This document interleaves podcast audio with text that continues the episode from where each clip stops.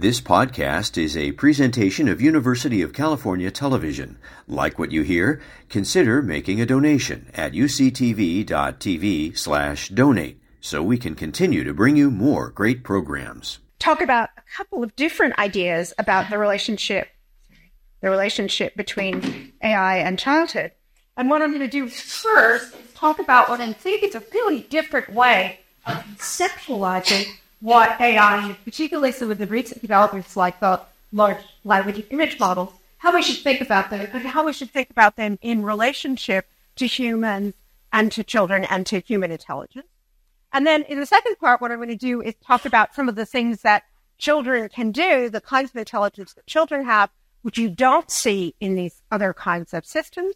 And then at the very end, I'm just going to point to some ways that we might be able to develop artificial systems that would have some of the capacities that we see even in very young children. Um, okay. And you can read uh, more about this in a in a more popular form in this APS presidential column, and then in uh, an academic form in this paper that's in press and that you can find on arXiv. All right, so let me start out by thinking about this reconceptualization of AI. So, a very common way of thinking about artificial intelligence systems, including things like large language models, is as if they were individual agents, as if they were individual um, agents with a particular kind of intelligence, moving around the world, thinking, deciding, planning, etc.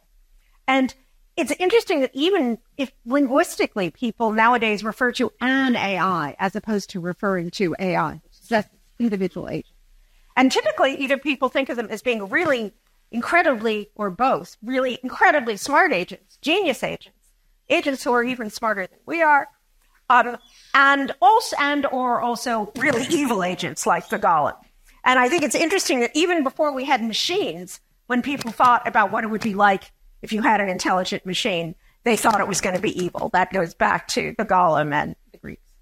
Um, so this picture is we have these individual agents. They might be good. They might be bad. They might be uh, smarter than us. And we have to figure out what it is that we're going to do with them now that we've leased, loosed them on the world. And a lot of the conversation is like this.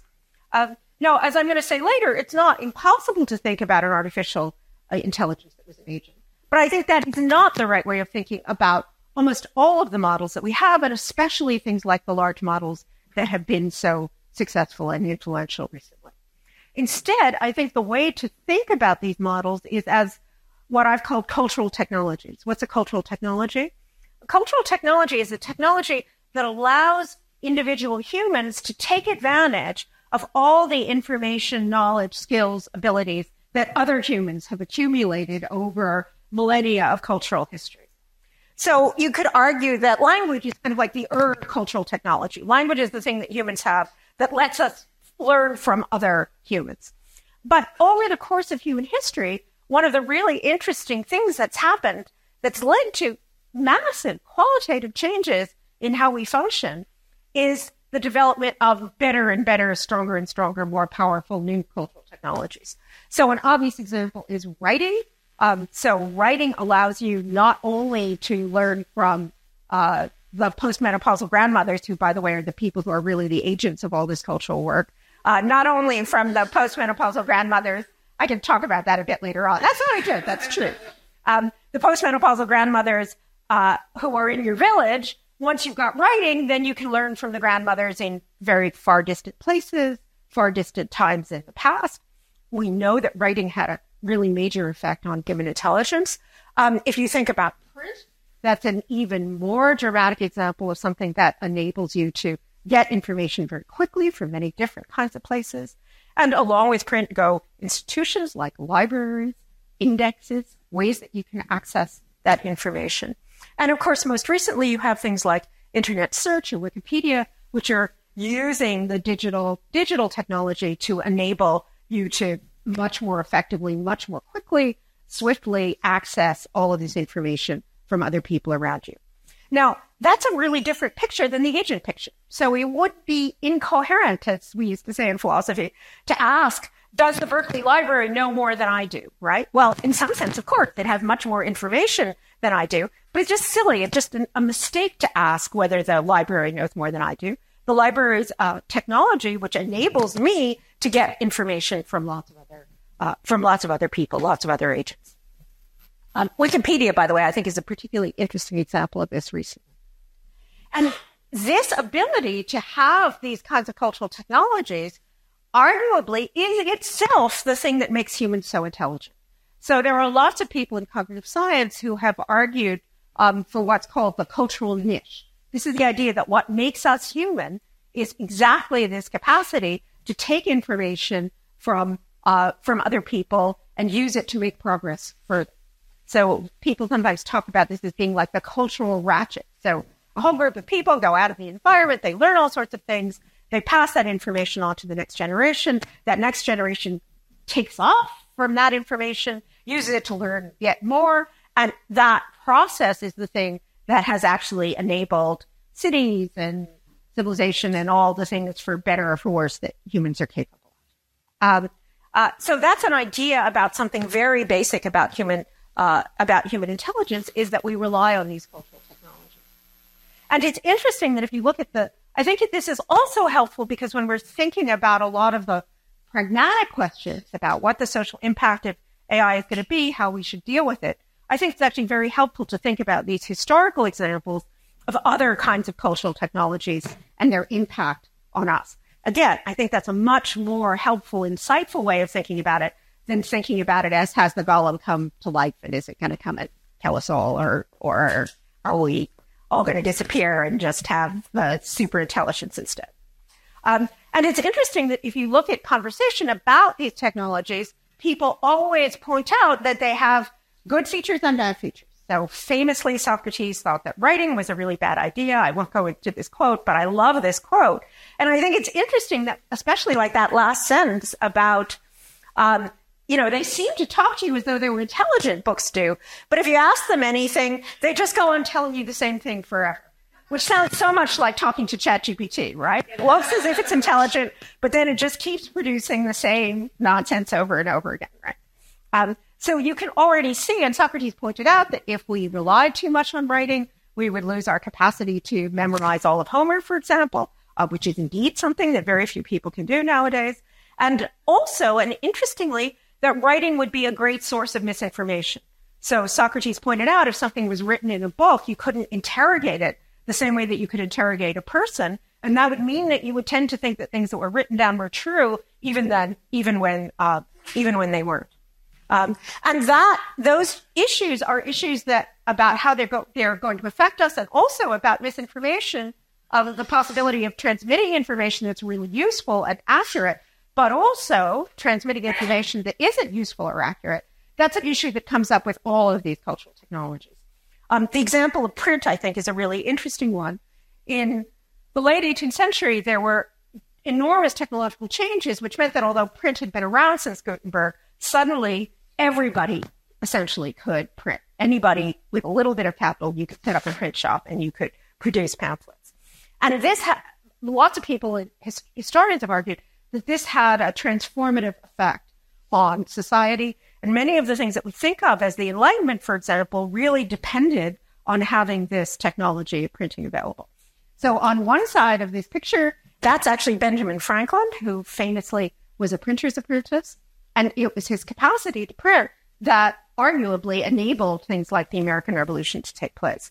If you read, I was recently reading um, this wonderful uh, biography of uh, Samuel Adams, and literally, Adams was in the print shop the night of the Boston Massacre, making up the Boston Massacre. This thing happened. There were a bunch of protesters. There were a bunch of soldiers. Something happened. Adams went to the print shop, like 10 hours later and wrote up the story about what was going to be the Boston Massacre and and distributed it, uh, distributed it with print. Um, um, on the other hand, even though we think about print as this way to uh, to uh, underpin things like uh, like the in, the Enlightenment uh, diffusion of knowledge, it also, like writing, had the capacity for misinformation from the very beginning. And I highly this is a, a by now a an ancient classic book, Robert Darnton's book of the literary underground of the old regime, another nice Berkeley-ish example of how humanities and science can speak to each other. And what Darnton actually did was go back and read not just, you know, Common Sense and Benjamin Franklin, but everything that those printing presses produced. And you will be amazed to hear that most of it was really terrible. Most of it was, a lot of it was softcore porn, and a lot of it, well, the rest of it was libel. So um, the let them eat cake, for example, was actually a meme. It was actually a meme that was invented in the context of, of print. Marie Antoinette never said it. Um, but it was obviously a meme that, like memes and misinformation nowadays, can have really strong, uh, and in this case, arguably very terrible effects. Uh, uh, now, one of the things that I'll, I'll just go through this quickly, but I think it's interesting, is that you might say, well, okay, why is it if what's going on in these cultural technologies is that we're agglomerating information from lots of different sources? Why do we so often think of them as if they're agents? So why don't we treat them as if they're agents? Why do we say ChatGPT said this? And it's almost impossible when you're talking about these systems not to say it said this, it did this, it could do this, it can't do this other thing. Um, and I think it's interesting that if you look at past cultural technologies, very often the form of information that a cultural technology uses is to have a fictional agent. So it's hard to tell people very general things about all the information that other people have accumulated. Often it's much more effective to have a made up agent who's actually illustrating the information that you want to tell. And it's interesting that if you look even back in the place to Pleistocene, look at hunter gatherer communities, one of the really important things that happens is, especially in the evening, people sit around and the postmenopausal grandmothers, who are always the agents of change, um, talk to the little kids and some of the adults as well about what are the myths? What are the stories? What are the things that are important in our culture? What are the things that you need to know? What are the big things that you need to know? And the way that you do that is through telling stories. The way you do it is by having a fictional agent who can uh, exemplify the things that you think are really uh, culturally important. So that's actually something that we have quite characteristically done. Um, uh, another example is, um, and interestingly, a, an anthropologist of religion just has a an interesting paper about this in the context of LLMs. Um, another example, if you think about gods, gods sort of serve the same function. So even though gods don't actually exist, they're ways of passing on information about what you think is important in the context of culture. So don't say that I said that large language models were gods. Or maybe you could say they're only gods that don't exist, right? Um, they're that kind of god, the god that the god that doesn't exist. Um, and last thing that I love as the daughter of a um, as that I love as the daughter of an English professor um, is that in fact that 18th century print revolution that I talked about also came with this new literary form, which was the novel. And it turns out that the very first novels, like I said, this is a uh, Samuel Richardson's Pamela, even though Pamela was a made up person, um, she became incredibly popular. People would line up in the streets to find out the next installment of what had happened to her. And Samuel Richardson was a printer. The printing and these new fictional characters in novels who could tell you something about what was going on around you uh, happened in, in concert. So, what I want to argue is that that's the way that we should be thinking about. Um, we should be thinking about these large models. They're different. They're not. It's not like they're just the same as print. Each one of these new cultural technologies has different characteristics, different kinds of powers. I think they're arguably more powerful than print because they can generalize and they can they can agglomerate enormous, giant amounts of information, all the information that's there on the internet. Um, but I think the structure of how they work is the same. And I think in that context, again, we can get some important historical, we can get some important historical insight by thinking about how we manage the previous cultural technologies. So every time a cultural technology develops, you're faced with these problems about things like misinformation. And typically what's happened is that various kinds of norms, rules, regulations, laws, principles develop in parallel that actually enable you to get the benefit rather than the cost of a new cultural technology. So if you think about things like um, just norms of truth that you should tell the truth instead of lying, or uh, things like editors, journalism schools, fact checkers, the developments of print in the 18th century came with these new things called newspapers and editors, which hadn't existed before. So instead of just looking at all the pamphlets, you could say, okay, this printed paper is the New York Times, and therefore I'm going to give it a kind of authority that I wouldn't give to just a random pamphlet that was that was on the um, on the street. Um, and I think it's that's the thing that we have to do with AI. So we can't just sort of say, yeah, it'll be fine. These aren't like evil golems, so everything's okay. What we need to do is to have the same kind of uh, uh, mechanisms that we have for other kinds of cultural technologies. Um, okay, so that's the first part of the talk. Making this argument about uh, AIs as these kind of cultural technologies that are accumulating lots and lots and lots of information, all the internet. Why isn't that enough? Why isn't that enough to be intelligent? If, as I've argued, so much of human intelligence comes from this capacity to um, learn from other people, to extract information from other people, why is it that a system that can do that really well and much better than any individual human can, why wouldn't that count as what's intelligent? And to answer that question, I want to turn from thinking about um, AI systems as technologies to thinking about um, children. Why children in particular? Well, famously in the Turing, um, the famous Turing uh, paperwork, it talks about the Turing test. There's this wonderful segue that nobody ever notices or didn't notice until recently, which is he starts out saying, okay, do you want to know if a system is intelligent? Here's what you do. You do the imitation test. But then he suddenly shifts and said, you know, maybe that's not the right test. If we really wanted to know whether a system is intelligent, we'd have to know whether it could learn from its experience the way that a human child, for example, learns. And he very explicitly says, instead of producing a program that can simulate the adult, why not try to simulate the child?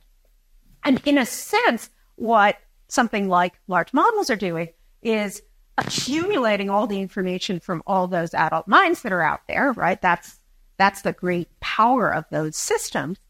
But what children, although children do do that, children do something rather different. What children do is actually go out into the world and learn about the world independently of all the information that they're getting from other people. Um, and over the past uh, several years, more and more people within uh, AI are trying to use children who are the best learners that we know of as a model for how we could design AI systems that could learn in this way as well. Uh, the title of the paper that I mentioned is Transmission versus Truth. And what large models and uh, the typical kind of AI, AI models that are trained on large amounts of data can do is transmit information very well. What they're not good at doing is going out into the world and finding the truth, which is the thing that kids are very good at doing. So, from that perspective, for example, when people talk about the problem of um, of something like ChatGPT hallucinating, uh, which is something that everyone around has, seen, that's not. It's not that they're hallucinating; it's that they just don't care. There's nothing in their objective function that makes a difference for truth and falsity. So if you just imagine, you know, what as Socrates said, books can have the books in the library don't tell you whether what they're what's in them is true or not. They're just there to transmit information. Um, um, but as we'll see, kids care tremendously about what's true, and arguably, kids are that's their greatest motivation is going out in the world and trying to figure out how the world works. Um, and we know a bit from developmental cognitive science about how they do that. Um, and in this DARPA machine common sense pro- program that we've had at Berkeley with great AI people like uh, Jitendra Malik, who you've heard in this in this series before, uh, Alexei Efros, um, we figured that I, I, discovered that working with DARPA, the most important thing is to get good acronyms. Um, so uh, then you've got you know you've got DARPA worked out.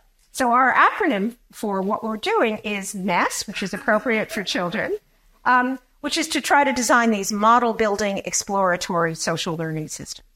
So, how do children learn so much? Um, and how do they learn the truth about the world? They, first of all, don't just get statistics, although we have a lot of evidence that children are amazingly good at statistical inference, much better than we ever would have thought before. But they don't just aggregate statistics the way that something like a large language model does. Instead, they actually pull out abstract causal models, intuitive theories from that statistical evidence. Uh, my first book is called The Scientist in the Crib, and I and lots of other cognitive scientists have used this metaphor.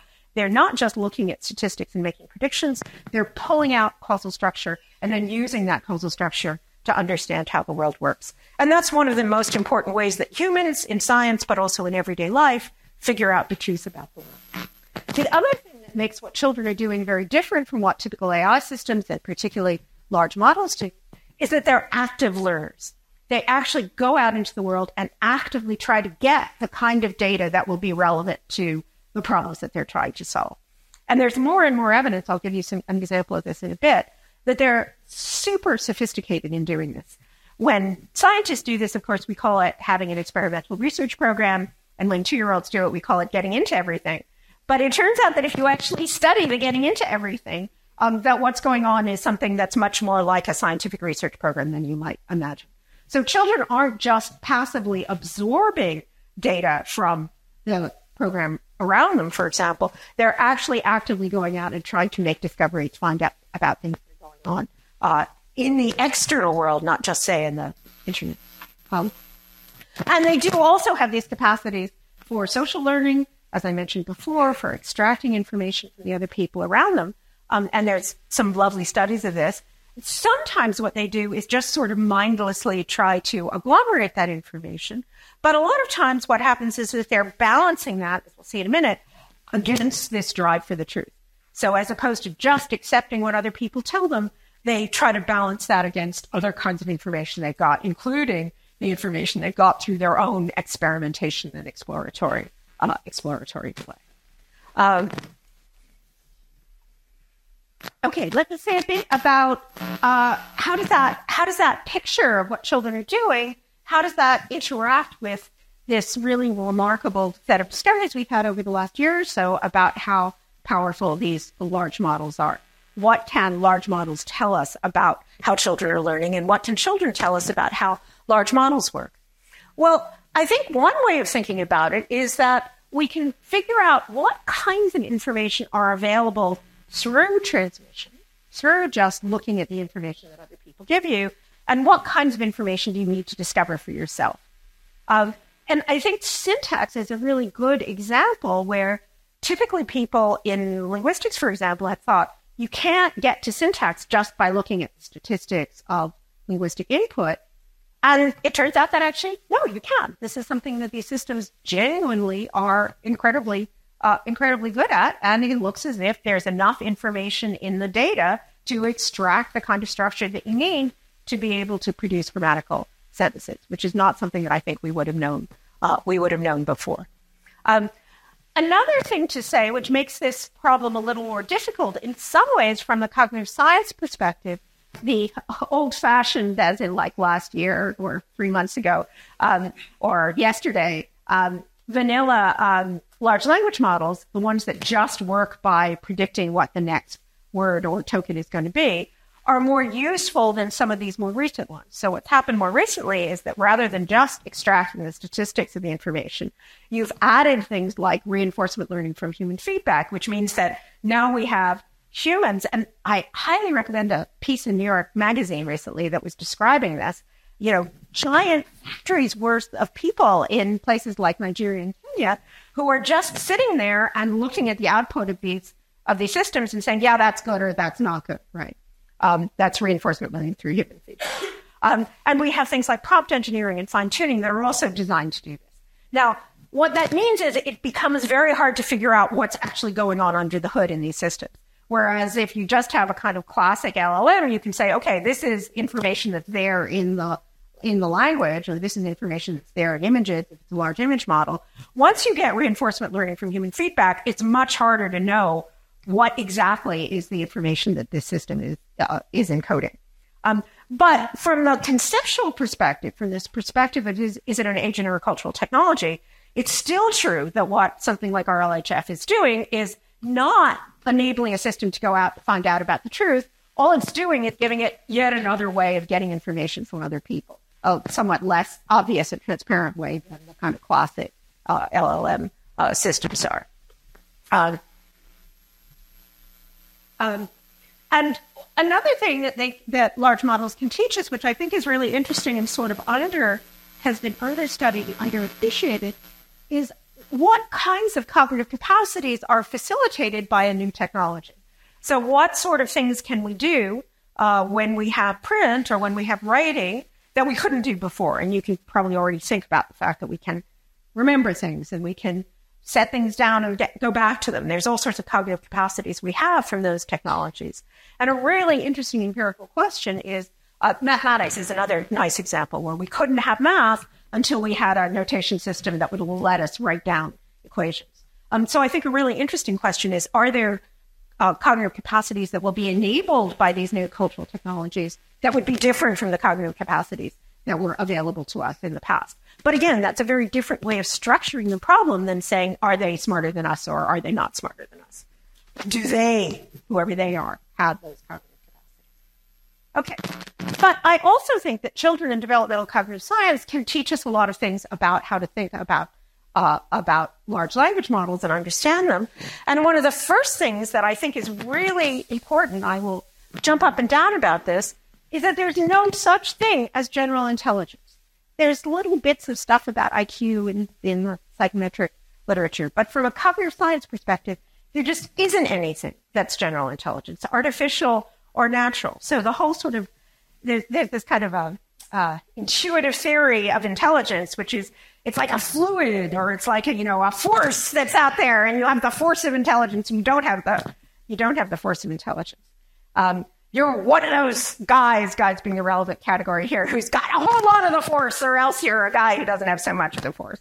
Um, and that's just not the way that cognitive science that cognitive scientists think about intelligence. Instead, what you've got are a whole passel, a whole lot of different cognitive capacities, and very characteristically, they're in tension with one another.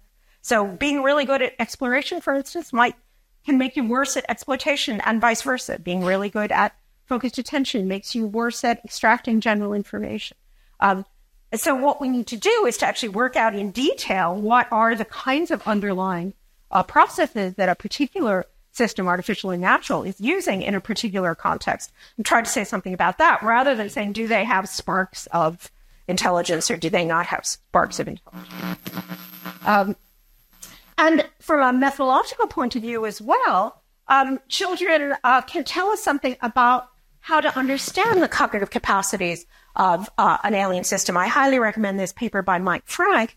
Um, and when one of the great things about being a developmental cognitive scientist is we can't just assume things about the cognitive capacities of the very intelligent creatures that we're studying. We actually have to go out and do very systematic kinds of experimentation to try and figure that out. And I think importantly, we have to do something that I think of as um, anti fine tuning. So when we're doing development, uh, when we're doing a developmental experiment, what we have to do is make sure that we don't have any prompts for the children. Because what we want to do is figure out what's the underlying cognitive capacities, not are the children capable of using our prompts to give us the answer that we want them to, to give us. So it's kind of the opposite of what happens in a lot of uh, LLMs. We really want to understand cognitive capacities. We need to have control conditions. We need to do these very careful experiments. And I think development can provide a lot of uh, examples of how to do this. Um, and if we want to say, is this system intelligent or can this system do X? Can this system do theory of mind, for example, to take one that is a uh, is dear to my heart? We need to actually go out and, like developmental psychologists did, spend 20 years doing experiments to figure out whether and what children understand about the mind my life would have been much easier if I could have sat down with a three year old in 1986 and uh, and talked to them for a couple of days and then decided whether they had their earphones or not. um, okay. Um, so so far I've been talking about some of these capacities that children have, and I mentioned before that these cognitive capacities for faithful cultural transmission are in tension with uh, cognitive capacities that enable new discoveries about the external things like exploration or experimentation or uh, causal discovery or induction. Uh, and what we've been doing is using uh, studies of children and then comparing them to studies of artificial systems um, to to work out how is it that that kind of innovation works. What is it that children are doing that enables them to innovate, that enables them to learn new things about the world. Um, and we know that children are learning these intuitive causal models, and they seem to do this through exploration. And the research program that we've had is to put children and agents in the same online environments. And that way we can, same sort of un, unrestricted online environments, let the children and the agents explore freely in those environments, and then see what kinds of discoveries can the children or the agents make about how those uh, about how those environments work. Uh, and one of the first examples of this, this is a, an experiment with uh, a bunch of people here at, at uh, in computer science. What we were trying to do was see if children could figure out causal structure. As I mentioned, causal structure is really important. And in our developmental work for a long time, we've used this little box, the Blicket detector. And the Blicket detector is a little box that lights up and plays music when you put some things on it and not others. And with this very simple device, you can actually ask quite sophisticated questions about the causal structure of this device. How does it work? Which ones are Blickets?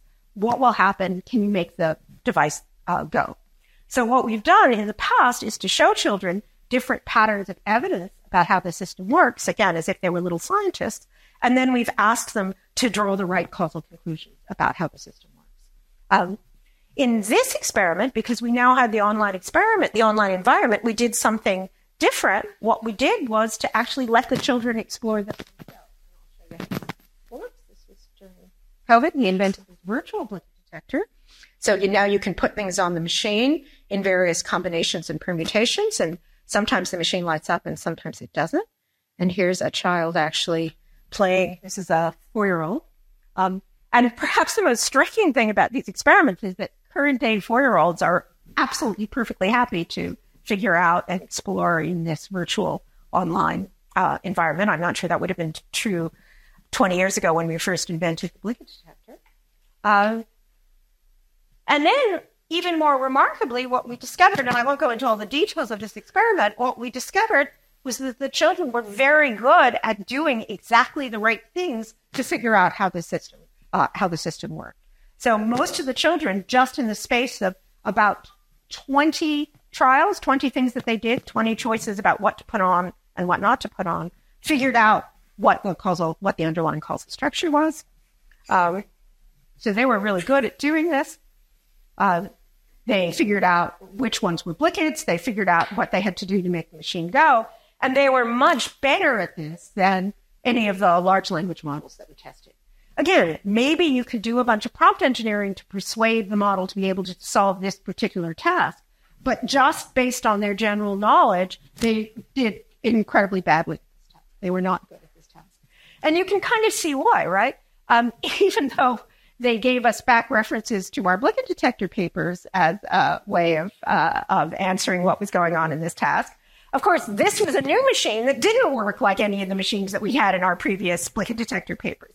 So it could tell you, okay, here's this Gopnik Blicket detector, here's how it works from reading the papers. What it couldn't do was do a bunch of experiments and use it to find out that this detector works really differently from any detector that you've uh, seen before. Um, uh, and in a new uh, series of experiments that we're doing, that's also in that prospectus paper, we've been doing a similar uh, a similar kind of project um, with tool use. So in this project, what we wanted to do was try and look at another way that you could use causal information to try to uh, understand novel possibilities in the world.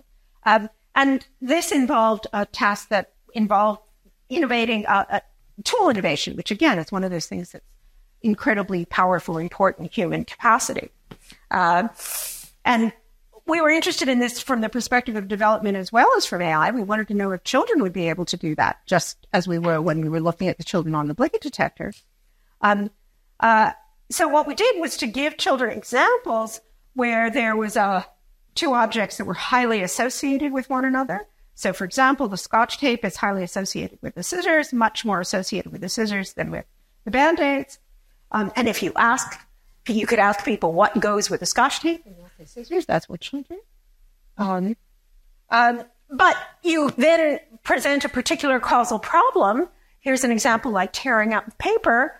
And then you can ask which would be the right thing to solve this problem. Would you be better off solving this problem with scissors, or would you be better off solving this problem with a band-aid, even though you haven't already associated the band-aid with uh, scissors? And again, I'm sure that with RLHF and prompt engineering, you could get uh, systems to do this. But when we first tested this with GPT-3, which was just just looking at the associations in the language, what you could see was that the children were much better at it than GPT-3, and GPT-3 was actually not any better than Chance.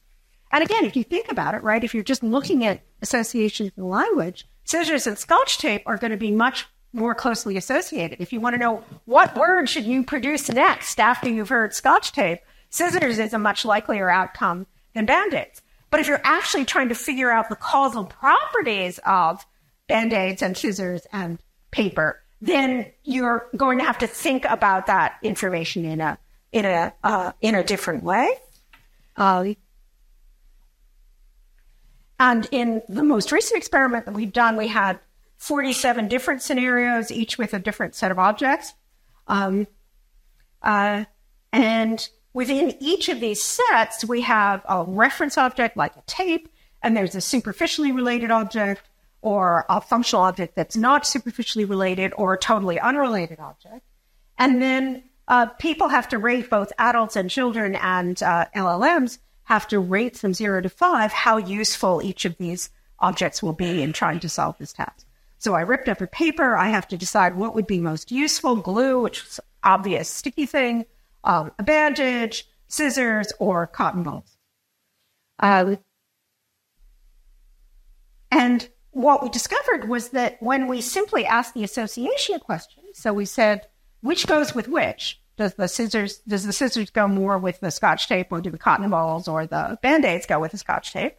Uh, the models were as good as people, or at least some of the models, many of the models were as good as people, both children and adults. They seemed to be able to pick out these associations from the data. Um, but when it came to generating the novel functional uh, uh, uh capacities, even GPT-4, which has all this extra RLHF, was not as good as children or adults at solving these tasks. It was interesting that children, uh, even four year olds, were actually quite good at solving uh, these tasks, although not quite as good as adults. Okay. Okay, so so far what I've been suggesting is that the kind of capacities that you get, especially from large models, involve this kind of transmission of information rather than exploration and truth.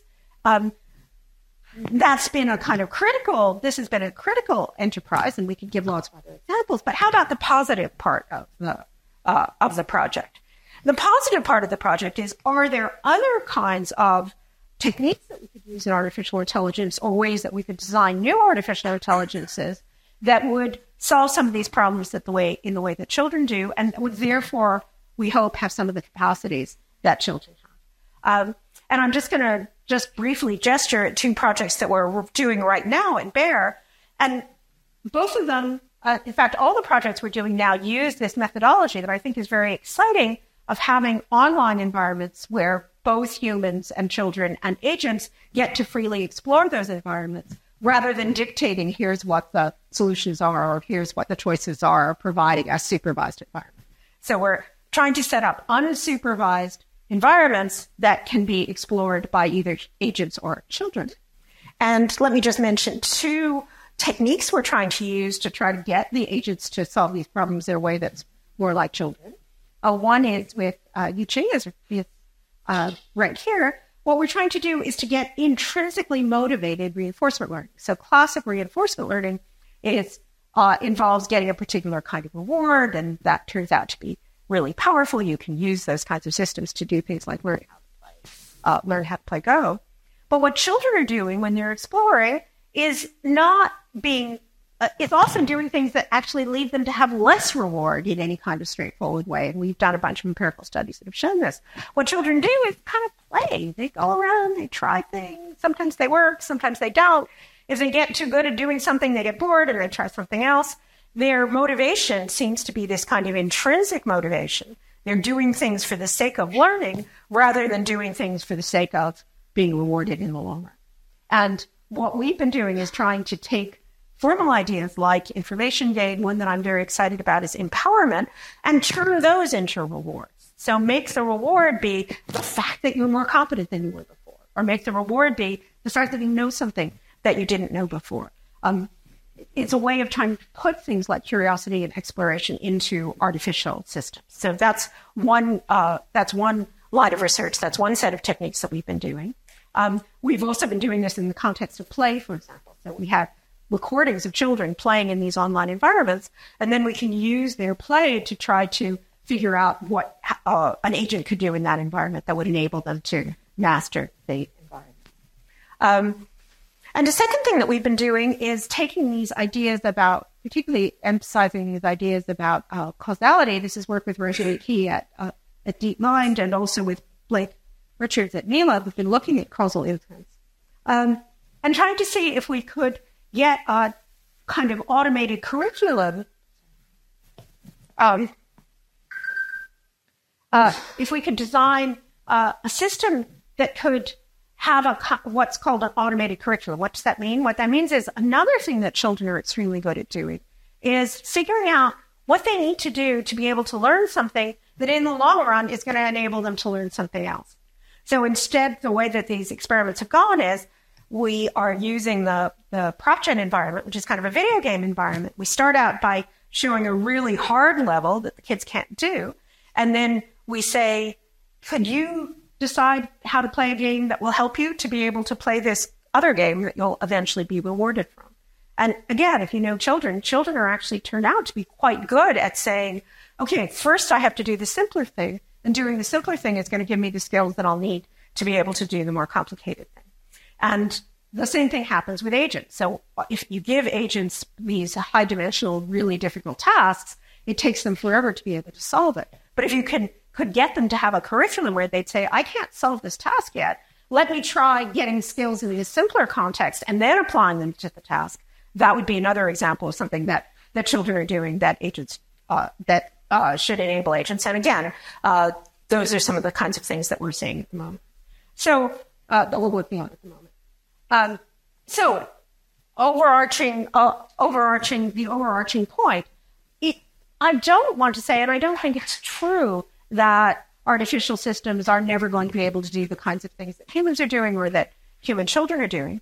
But I think the very progress that we've made gives us a sense of the the dimensions, the landscape of the kinds of things that are going to turn out to be much easier to do, or at least the kinds of things that we're going to be able to do with sufficient data and sufficient compute, and the kinds of things that are still going to be very challenging, even with very large amounts of data and large amounts of compute the kinds of things that we're going to need other kinds of capacities to solve. And in particular, the kinds of things that are going to demand these truth seeking capacities, that are going to demand going out into the real world, getting new data, changing, modifying what you do. And those are exactly the kinds of things that the incredibly brilliant but strange little agents all around us that we don't pay much attention to um, are doing every day. And the interesting challenge would be to try and figure out what computations are those brains in those beautiful little fuzzy heads doing that we could actually use in an artificial system. So let me stop there.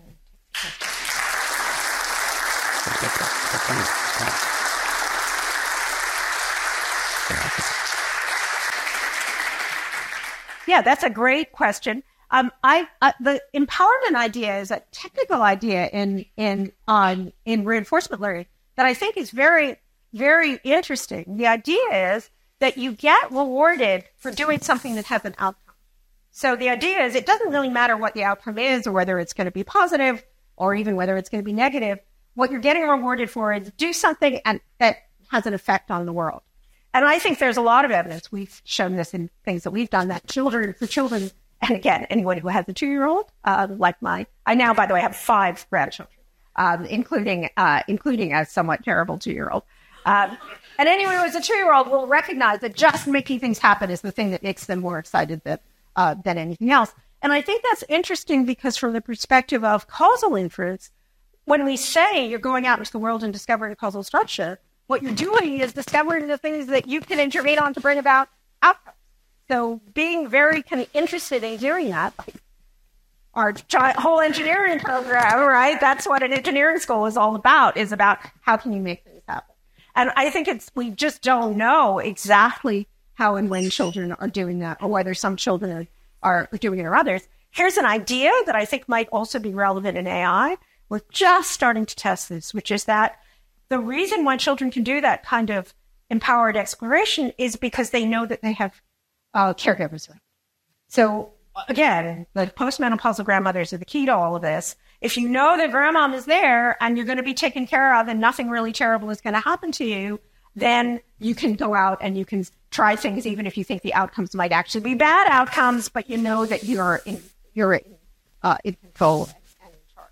So I think the, the human, um, the human strategy is we have these incredibly exploratory children and then we have these very nurturing uh, adults. And you need both sides of that to solve those, uh, to solve Hi, um, such an interesting talk. I'm I'm curious on the element of how children's learn through play. I'm thinking of imaginative play or transformative right. play where they're constantly reinventing the rules, right? And how that could be taught or related to uh, these like, large systems or language models. Yeah, I think that's a I think that's a great example, and we're we have a whole project uh, that's called computational counterplay so one of the things we're looking at is this kind of play where we're just kind of mastering new ideas, but we've looked at things like pretend play. And pretend play, again, has these very interesting connections to um, causal inference because what we've discovered is that when children are pretending, what they're doing is generating counterfactuals. And generating counterfactuals is one of the things that you can do if you have a causal theory. But it's one of the things that's much harder for something like a, an LLM to do. So generating a counterfactual and saying something new that isn't actually something that you've already observed in the world before. If the world were different, what would happen, right? And that's something that's very hard to do if all you've got is data from what has actually already happened in the world. It's something that you do all the time when you're doing pretend play. Um, and it's a really interesting question about when you we've studied this, when you look at children's pretend play, it's crazy, right? It's not true, but it kind of makes sense. It's not random. It's not just it's not just that they say anything. They say things that wouldn't make sense if you were in that other alternative environment, and that's one of the cues to human intelligence. So, an interesting question would be, thought would be, if you could get a system that could generate counterfactuals that could pretend in a systematic way, you might predict that, as with the children, that would enable you to generate counterfactuals in a real life situation where you need to use counterfactuals to solve the problem. Sorry. So this is fascinating as a parent of three sons. Yeah. I think a lot, but they were two years old 20 years ago. So, so but I was curious. Is this right? Right, wait for the grandchildren. Um, is there equivalence of neurodivergence in this kind of thinking of uh, thinking of cognitive systems? Right. Um, well, I'm not quite sure what you mean by neurodivergence, but one thing that I think is really interesting, and I uh, had a slide in and there were too many slides, but if you think about this kind of trade off idea, the kind of brain that you need to be able to do this kind of wide ranging exploration is quite different from the kind of brain that you need to be able to, say, act effectively in the world. And if you actually look at the neuroscience of development, what you see is that young kids up to about five have brains that are functioning in very different ways from adults. And you actually sort of see this curve where up to about five, you get many new synapses being formed. And then after five, you start this pruning process where so the ones that are there get to be stronger, but the ones that aren't there uh, disappear. So you have this young brain that's very flexible, very plastic, very good at learning, not very good at putting on its jacket and getting to preschool in the morning. And then you have this old brain that's very good at organizing, a, you know, a symposium series, not very good at learning a new language, for example. Um, and we can see that even in the even in the neuroscience about uh, about uh, the differences between children and adults. So you have things that are one of my slogans is things that are bugs from the exploit perspective or features from the exploit perspective, and vice versa. So a lot of things that children do that have traditionally been seen as being signs of lack of intelligence, like they're kind of random and noisy and all over the place, actually are signs of intelligence from the explorer perspective. And a lot of things that they're bad at doing, like focusing on one thing at a time and doing long-term planning, are things that are great from the perspective of actually of the exploit perspective, getting things done, not so good for these. Uh, thank you so much for this uh, very interesting uh, presentation. Uh, my question is this: If you look at, if we look at today's AI as a baby, mm-hmm. and compare that with a small uh, child, um, my question is this: the computation power between machine and human, there's a big gap, and because of the gap, could artificial intelligence develop, uh, find a different way, a path to develop, intelligence compared to human? Yeah, I mean, I think again, what you mean by intelligence is solving particular kinds of problems. That's what that's what you mean. So the question is, what kind of problem is it that you're trying to solve, and what kinds of capacities do you need? And of course, as people have pointed out, if you want to do something like add very large amounts of numbers, artificial intelligence already is, you know, surpassing us by many, many, many orders of magnitude. There's no question. Your definition of intelligence, as it might have been in the olden days, was doing things like, or doing things like playing chess. Um, and it's clear that these systems, you could design systems that are very good, at, that are extremely good at doing this.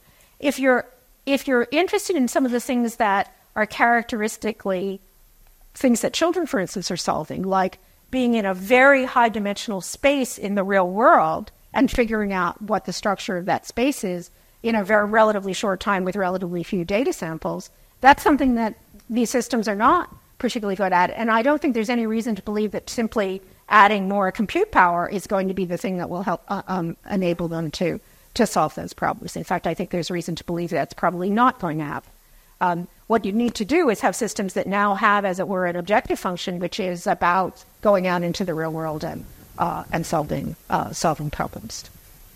Helping together.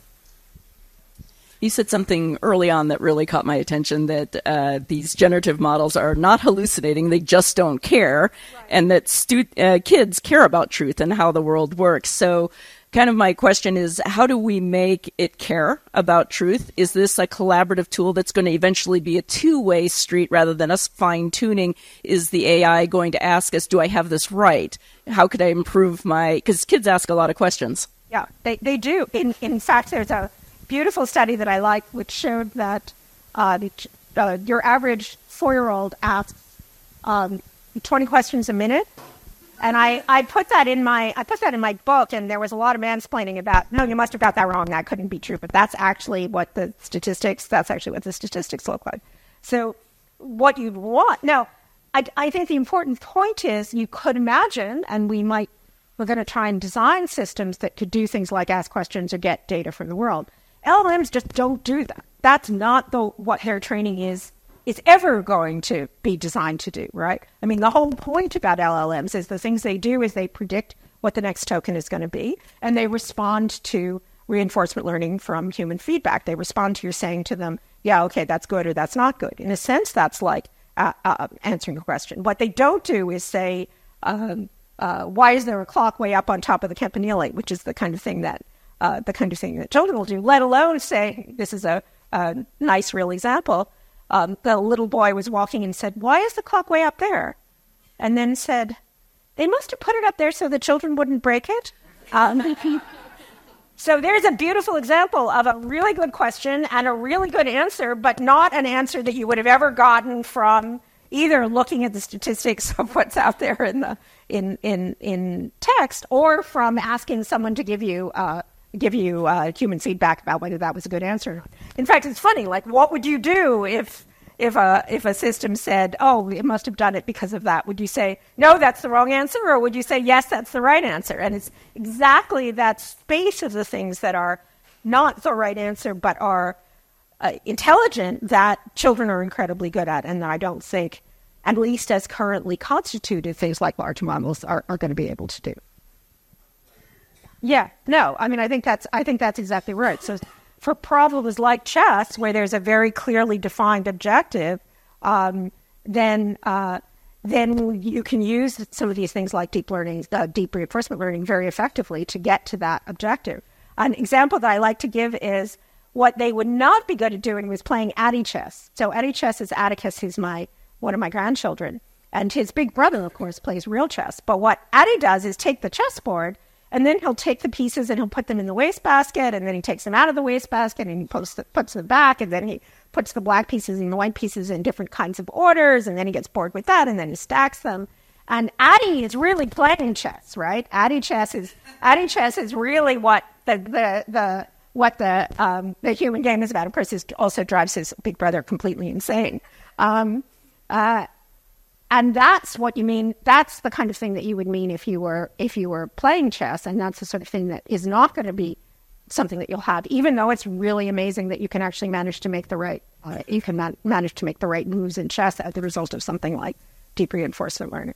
I mean, I think it's kind of interesting because you also almost wonder, like, what was the point of chess in the first place? Um, probably, if you could always get it right, it, w- it wouldn't be a good game to play. There's there's other kinds of intrinsic motivations in terms of being empowered, getting to be better at solving the solving the game, and it's kind of not the same game anymore. Really wonderful talk, especially I think grounding us in some historical perspectives is really useful um, in terms of Socrates, in terms of postmenopausal grandmothers. Uh, it's all very very useful, um, particularly because I think a lot of the narratives that we're telling are kind of monotonous, unimaginative, and completely wrong. So, a much appreciated perspective in the beginning. Um, my question is around the relationship between the very kind of active, exploratory, hypothesis generating behavior that you've been describing and some more kind of passive learning systems. Um, there's years where kids just kind of like, you know, their physiological systems kind of stabilize, their uh, acuity develops. Uh, there are a lot of learning systems that are not necessarily question mark um, actively yeah. generating and evaluating hypotheses but I'm curious how you might think of the relationship between these more, what might be thought of as passive learning systems and these active learning systems.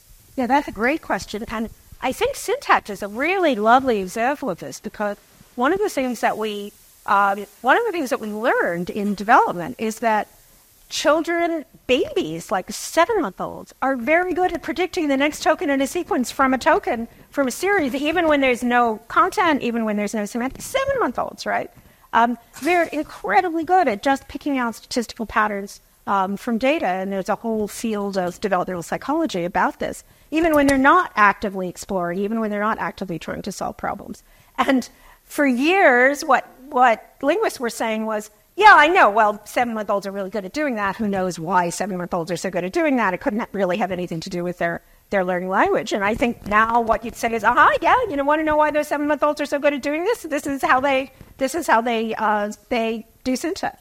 Um, uh, so I think it is definitely true that that kids are extracting enormous amounts of statistical information in this kind of passive way. But then the interesting thing is that they're putting it to use. And again, I think the um, example of thinking of the child as scientist is a very helpful one we use statistics and we couldn't do a lot of our science unless we had the capacity to take a whole bunch of data and pick out what the statistical generalizations in the data is. That's an incredibly useful thing to do, but it's just the first step in enabling us. And sometimes it's not just the first step. Sometimes you might just as as in I you know I think a lot of medicine, for example, works that way, where they have no idea about causal mechanisms. You just say, okay, this is more likely to produce a good res- result than something else. But most of the time, you want to extract underlying causal mechanisms from that. But I do think both those, it's, I think it's fascinating and interesting that both those things are, are present in kids. Uh, the important point is it's not just that the kids have the passive uh, capacities, they're, they're interacting. You've been listening to a podcast by University of California Television. For more information about this program or UCTV, visit us online at uctv.tv